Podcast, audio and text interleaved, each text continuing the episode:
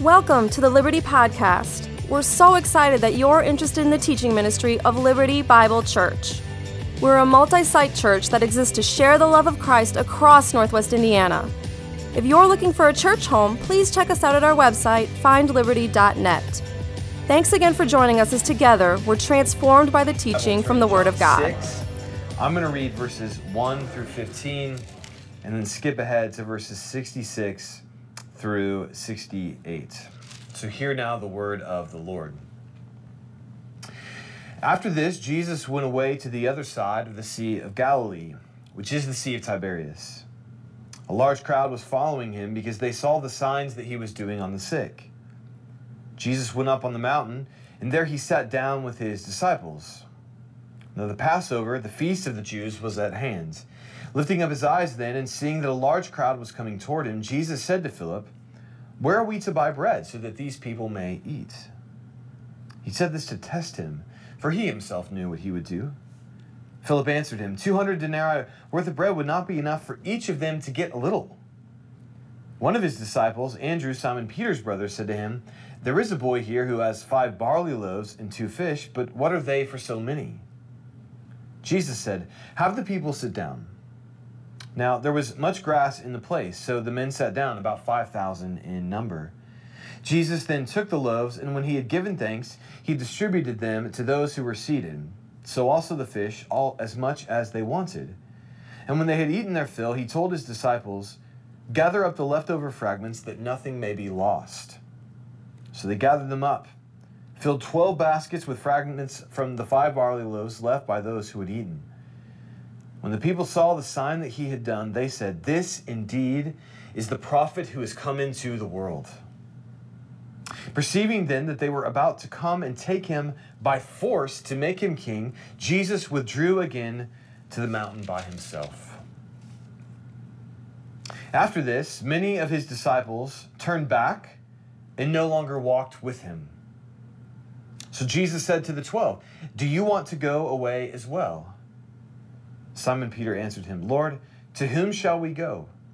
You have the words of eternal life. And this is God's word. Would Jesus recognize himself in the way that we speak about him? I remember in college, someone snapped a photo of Brad Pitt, a famous actor I really like snapped a photo of him wearing the shirt, Jesus is my homeboy. Now, I have to confess, I kind of wanted to buy that shirt after I saw him wearing that shirt. And the thought never occurred to me would Jesus refer to himself as Tim's homeboy? Probably not. Definitely not. Would Jesus recognize himself in the way we speak about him.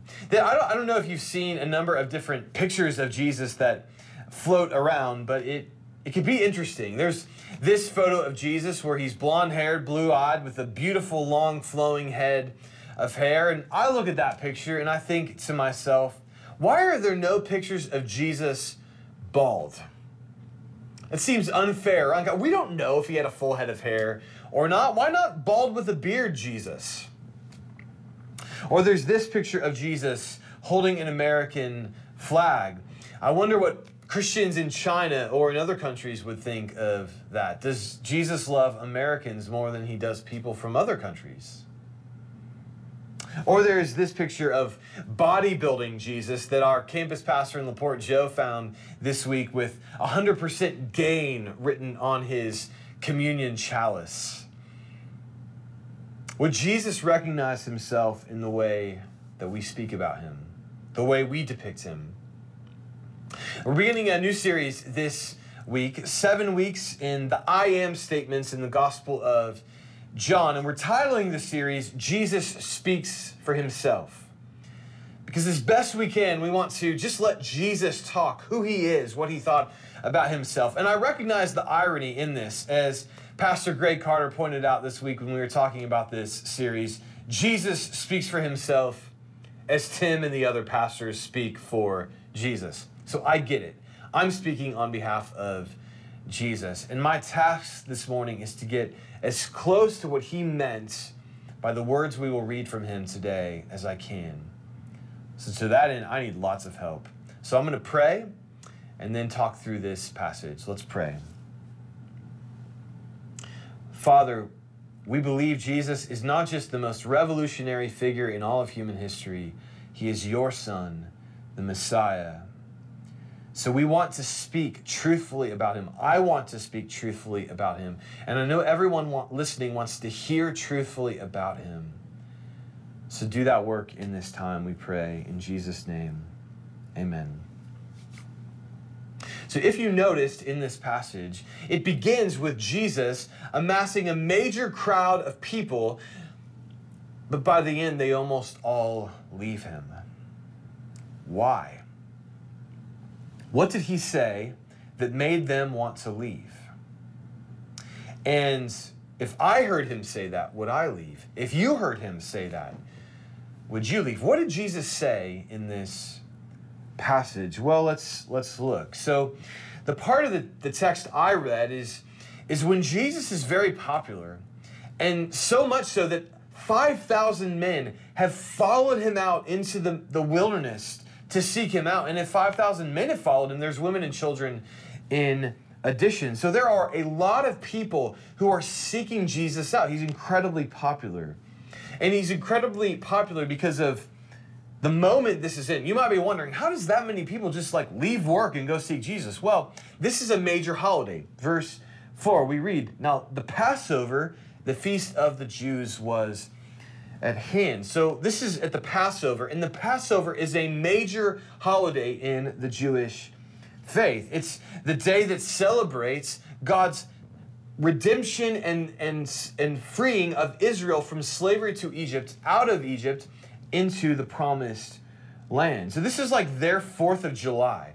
And while they didn't have fireworks and hot dogs, they had their own equivalents of those things. This is a major celebration. And they're beginning to wonder might Jesus be about to lead us into a new Exodus? That at this time, Jerusalem was led by or overseen by Rome. They were led by an oppressive ruler, they were taxed by an oppressive ruler, and they wanted to be free as God's people to live as they saw fit. And they're wondering, might Jesus be the next Moses? So they follow him out onto the mountain. But there's a problem. They're out in a remote spot. Jesus maybe teaches for a while, and now they're hungry. So Jesus says, Hey, disciples, let's feed them. Now, I don't know if you've ever been to a mountain, to a remote spot, but whenever you go to a mountain, you take your food with you. I've taken my family on a few trips out to national parks. Whenever we do, we load up the food, we take it with us there, because there are not grocery stores on mountains. Well, Jesus, he knows this, but asks his disciples anyway, how are we going to feed them? Let's feed them. And there's some debate. One disciple says, you know, it, it would cost about eight months' wages to feed them. Even if there was a grocery store out here, we could not afford it. Another disciple pulls a, a boy's lunch and says, okay, we got five barley loaves, which was the bread of the poor in Israel in that day, and two fish. Jesus says, I got what I need. And he breaks those loaves and those fishes and feeds thousands of people with little food. Now, I realize that might be difficult for you to believe in today's day and age, but for the, the purposes of our story, I mean, if they were already thinking this might be the one, the next Moses who can feed us, now they're really going to be thinking about this. Because remember the Exodus story. What happens? They get freed from Egypt into the wilderness, and God feeds them with manna from heaven. And now here's Jesus on the mountainside feeding them with just a few loaves and fish. And it's why at the end of this moment they say in verse 14, This indeed is the prophet who has come into the world. This prophet they're talking about is a prophecy from Deuteronomy 18 given by Moses. They think Jesus is the next Moses to lead them into freedom. But what happens? Jesus then, perceiving, verse 15, that they were about to come and make him king by force, he withdrew to the mountain by himself. Jesus will not align himself with their nationalistic concerns. He will not be the king that they want him to be. I think that's worth pausing and, and, thinking about for a second because one of the ways that's most common that people speak up on behalf of Jesus and say things he does not say is often in relation to the state, into politics. Uh, this past week, one of the Russian church leaders uh, released a statement where he was praying for the success of the Russian invasion of Ukraine because there were evil forces within Ukraine. Now, of course, most of the world sees the invasion as an act of injustice, an unjust war. But there are Christians within Russia who are going right along with the line their state is giving about evil people in Ukraine who must be invaded. And the reality is, you and I, we hear that and we should not be thinking, wow, how can people in John 6 want to make Jesus into a king he doesn't want to be? Or how can Russians want Jesus to support things that they don't, uh, that he does not support? What we should be asking ourselves is, am I forcing an agenda on Jesus that he doesn't want? Am I trying to box Jesus into a corner he's not going to be boxed into? That we should be asking, how has our country assumed God is on our side when maybe we should be asking, are we actually on His? one of the ways people often speak for Jesus is when it comes to the nations they live in or politics. So, is this what will cause all these people to leave and abandon Jesus? Well, no. This is not what Jesus says that will rub them the wrong way. So, what is it? What does Jesus say that will make all of these thousands of people abandon him? And if you heard it, if I heard it, would we leave him too? Let's keep going. What happens next? Well, Jesus, he gets in a boat, he crosses the lake, uh, the Sea of Galilee, to get away from these people. But these people, what they do is they get a bunch of boats themselves, they cross the lake, and they find Jesus, and they go to Jesus and they ask him, Why did you leave us? Why did you come here? When did you leave us? What are you doing? And Jesus responds to this question by saying this in verse 26 Jesus answered them, Truly, truly, I say to you, you are seeking me, not because you saw signs, but because you ate your fill of the loaves. Jesus says, Listen, the reason why you're coming after me is not because you know who I am, but because I fed you really well and you want to be fed well again. Do not hunger after earth more than you hunger after God. And that's what Jesus is saying. He's saying, You don't want me because I am the Messiah, the Son of God, any of these things. You want me because I fed you bread. That's not enough. Now, to be clear, it's, it's okay to want to be fed well. I mean, even when you read this story, John makes clear they ate as much as they wanted. They ate their fill. Jesus just didn't say, hey, I'm going to give you a snack, but then you got to go find your own food. No, he, he, he gave them enough food so they ate to the full. That this world is a good place, right? To, to say, don't just hunger after this earth, but hunger after God is not to say this earth is bad. It's not.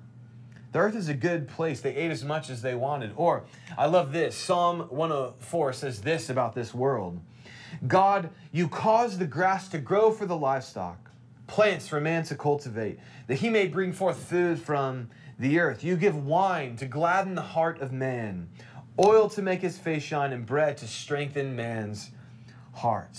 The creation is this good place, this giant finger that's pointing back that there is a God who's made this place for us to enjoy. But this earth is so good. We can be so satisfied in this place, we forget someone has placed this for us. This creation is to point us to God. We can so hunger after the things of earth, we stop hungering for God. And that's what he's saying to them. You've ate your fill. And you don't want me, you don't want God, you just want your own political freedom. You want your own food. There's more here for you. Do you want that? So, is that what causes them to leave? Well, no, they keep the conversation going. So, what is it? What does Jesus say that makes them abandon him? What's this? Verse 35. Jesus said to them, I am the bread of life. Whoever comes to me shall not hunger, and whoever believes in me shall never thirst. But I said to you that you have seen me and you do not believe. All that the Father gives me will come to me. Whoever does not come to me, I will whoever comes to me, I will never cast out. For I have come down from heaven not to do my own will, but the will of him who sent me.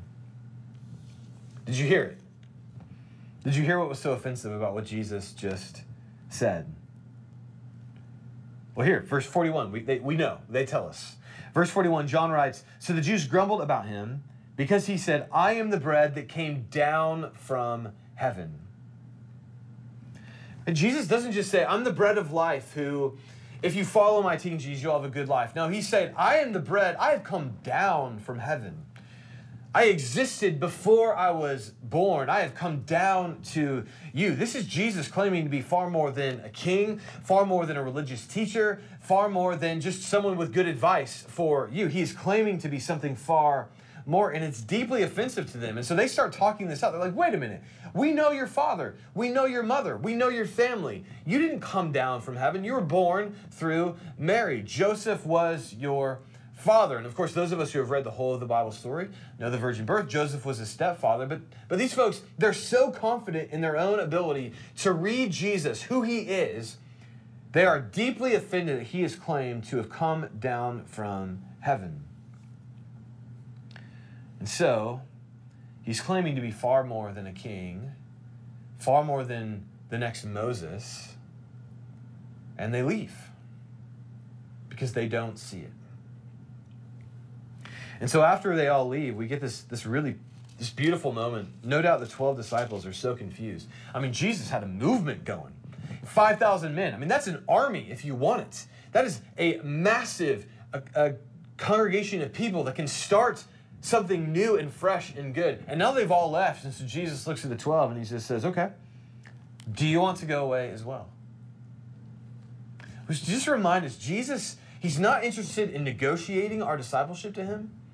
He's completely comfortable for you walking away from him if you don't want what he wants for you. Jesus says, "Do you want to go his way and uh, as well?" And Peter answered him, "Lord, where to whom shall we go? You have the words of life."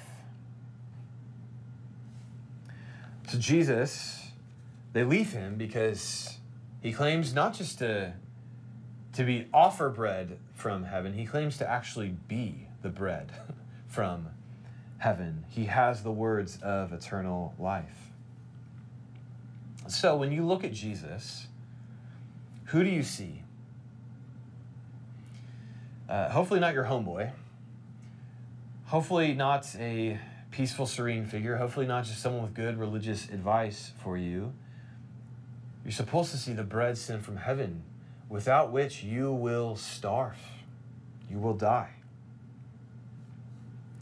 Maybe you're still sitting there thinking, I don't get why they would leave over that. I don't get why this is so tense. Well, let me let me try th- with three questions that might reveal why this is tense and why you and I might walk away or we might leave if Jesus was to say the same thing to us. Three questions to meditate, to reflect on. First, what are you looking for for satisfaction? What are you looking to for satisfaction? As the great British theologian Mick Jagger once said, I can't get no satisfaction. And listen, if that guy can't get any satisfaction, I mean, rich, famous, rock star, musician, could have whatever he wanted in the world. If that guy can't find any satisfaction, what chance do you and I have? So what, what is it that we, we are looking to to find our satisfaction in? And the best way to answer that question is actually not to answer that question, but to let two things answer that question for you your calendar and your wallet. If you want to know what is what you are looking to for satisfaction, look at how you spend your time and how you spend your money. So first, your calendar. How do you spend your time when you've had a hard day and you need refreshed, recharged? Do you go to pray? Do you go to read your scriptures? Do you go to sit in the presence of God? Or do you queue up the next thing on your Netflix queue? Do you grab something to drink, something to eat? Do you grab your phone to, to, to scroll it mindlessly? Do you know the average millennial grabs their phone, picks it up 2,600 times in a day? Looks at it, that much. How in the world can we ever hunger after God, see Jesus as the bread of life when we are that attached to different things? Where do you go? What, what would your calendar say you use your time for to find life? If someone looked at your calendar, would you be convicted as one whose hunger in this life is God? Or look at your wallet. Where do you spend your money most effortlessly? Is it to go out to eat? Is it on vacations? Is it on uh, pleasurable experiences? Is it on ordering the next Amazon thing? That how much does your, your money reveal a hunger for God? How much do you serve the poor, bless the poor with your generosity? How much do you fund the mission of God to this world because you want other people to have the bread you have. You give sacrificially to the mission of God to this world. How sacrificially do you give to our church to further the mission we have here at Liberty? When you look at your wallet, it doesn't lie. It shows you what you think is going to bring you life. So, what does your wallet, what does your calendar say about where you're looking to for satisfaction? You can see now, maybe if, if, Jesus was here in person and he's really pressing in, he's like, you know, I, I actually I want to sit down and I want to talk about your budget for next month. Would you would you still want Jesus to do that with you? Would you want the bread of heaven then? Well, maybe not, right? Can you see maybe why people are saying, listen, Jesus, you're claiming far too much in my life than I'm interested in you having. You listen, if you're just bread, you just have some advice, I'll take it. But if you are come from heaven, if you're claiming that kind of authority in my life, I don't know about about that. What are you looking to for satisfaction? Second question, how har- how hungry are you for God? Listen, I'm, I'm not naive. Uh, there may be many of you uh, hearing the sermon, watching the sermon, and you're thinking, you know, my life's pretty good. I'm pretty satisfied. And I'm not, listen, this world, I, I'm not totally surprised by this. I believe you can be a Christian, a non Christian, someone who doesn't follow Jesus, and have a rich, satisfied life. I mean, I've eaten rare steak. This is a good world. I've drank coffee. I know what chocolate is. I've been into a crisp apple on a fall day. I've been to see mountains, seen the ocean. It's there is so much joy and satisfaction to be had in this life. So I understand if if you say, you know, Tim, I just I'm I'm content and I, I don't know God. But let's imagine you invited me over to your house. And because you like having people over, you were gonna cook the best meal imaginable. Family recipe, only your grandma knows it. She didn't give it to you to you until she died. Like this, I mean, the, this good of food. You're gonna give me the very best, best food, best drink. And I come over, we have great conversation. It's an amazing dinner. We just we connect, we have good conversation. Dinner ends, you get up, you clear out the plates, you brew a little coffee, you bring it back in so we can end the night together, and you find I just bailed. I left. No thank you, no gratitude, no joy. I'm just gone. Now, what would you think of me? Listen, are mountains there by accident?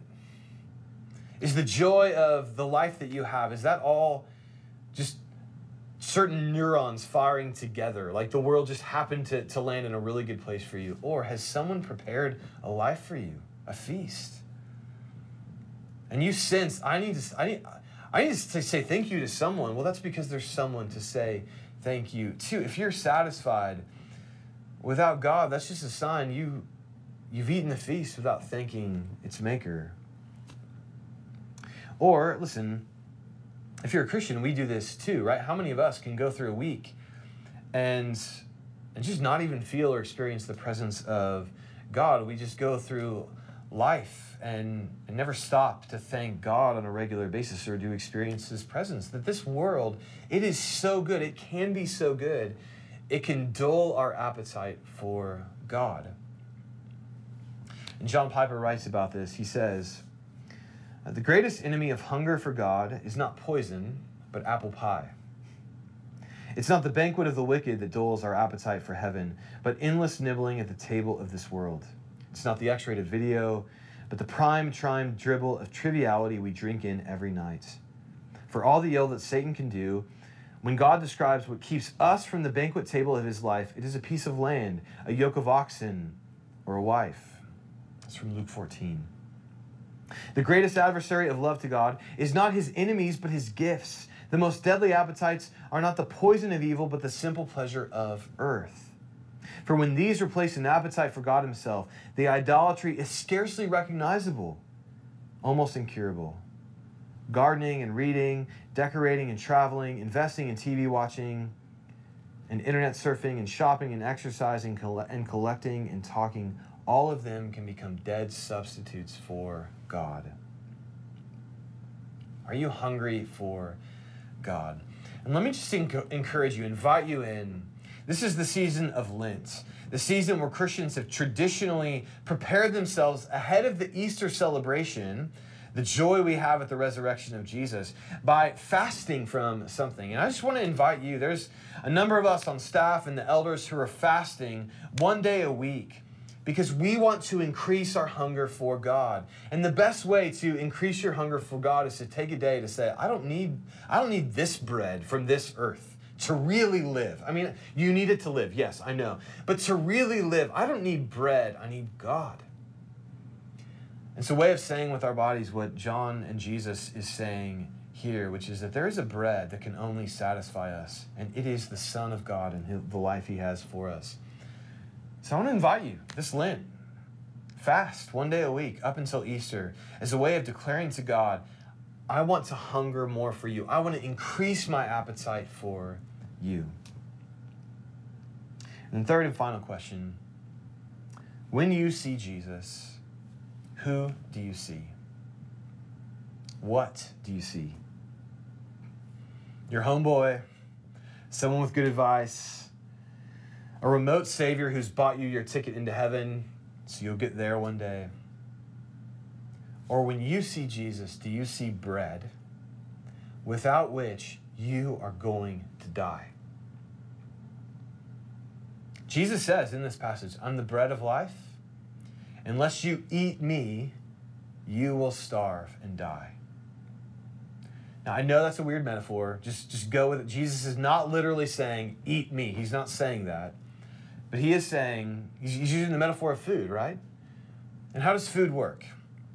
food, something gives its life to you, and then you take it into your body so that you now have the energy and the power that that thing had that is now given its life to you. Whether that's a grain that was planted into the ground that then became bread that you eat, whether that's an animal that gives its life so that you can have its life embedded into you, or it's a plant that you eat. You take its life and it becomes your own life. That's the metaphor Jesus is saying. And he's saying, unless you take in my life, you eat me, again, not literally, but you take in my life into yourself, you don't have enough to really live.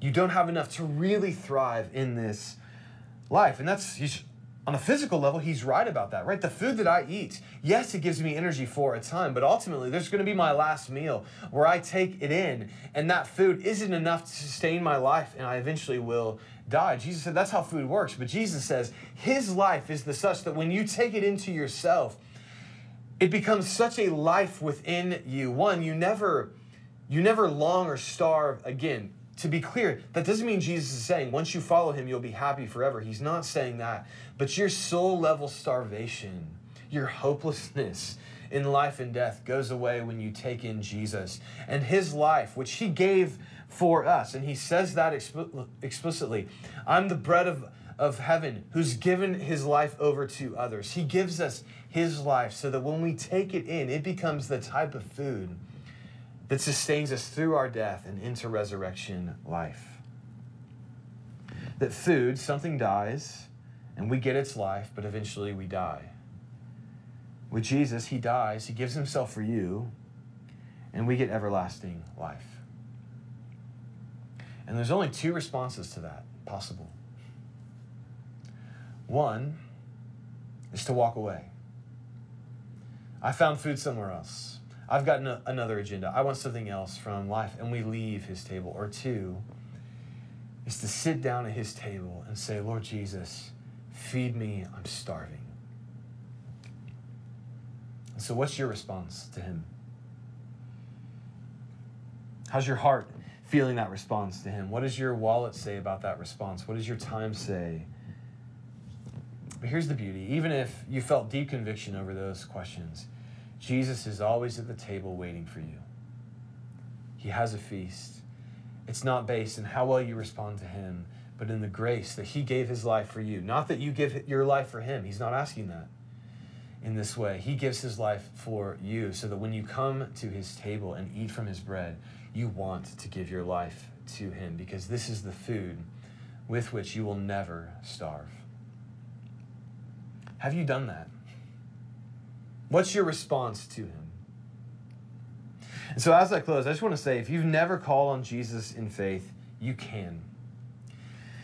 And I'm going to close this with a prayer. And if you want to call on Jesus in faith, even if you don't know fully what that means, is listen, I've been following Jesus for 30 years. I don't know that I fully know quite yet what it means to be a disciple of Jesus. I just know I want that more than anything in this life. But if, if you want that, I'm going to pray this prayer, and I want to invite you to pray it along with me to receive Christ into your heart, to say to Jesus, I want the bread from heaven. Let us pray. Jesus, I want the bread that gives life. I confess that you alone have true and unending life. I confess I've looked in the wrong places for satisfaction in life. Please forgive me. Ultimately, I agree with the words of Peter that I have nowhere else to go. You alone have the words of eternal life. So fill me with that life. Lord Jesus, amen.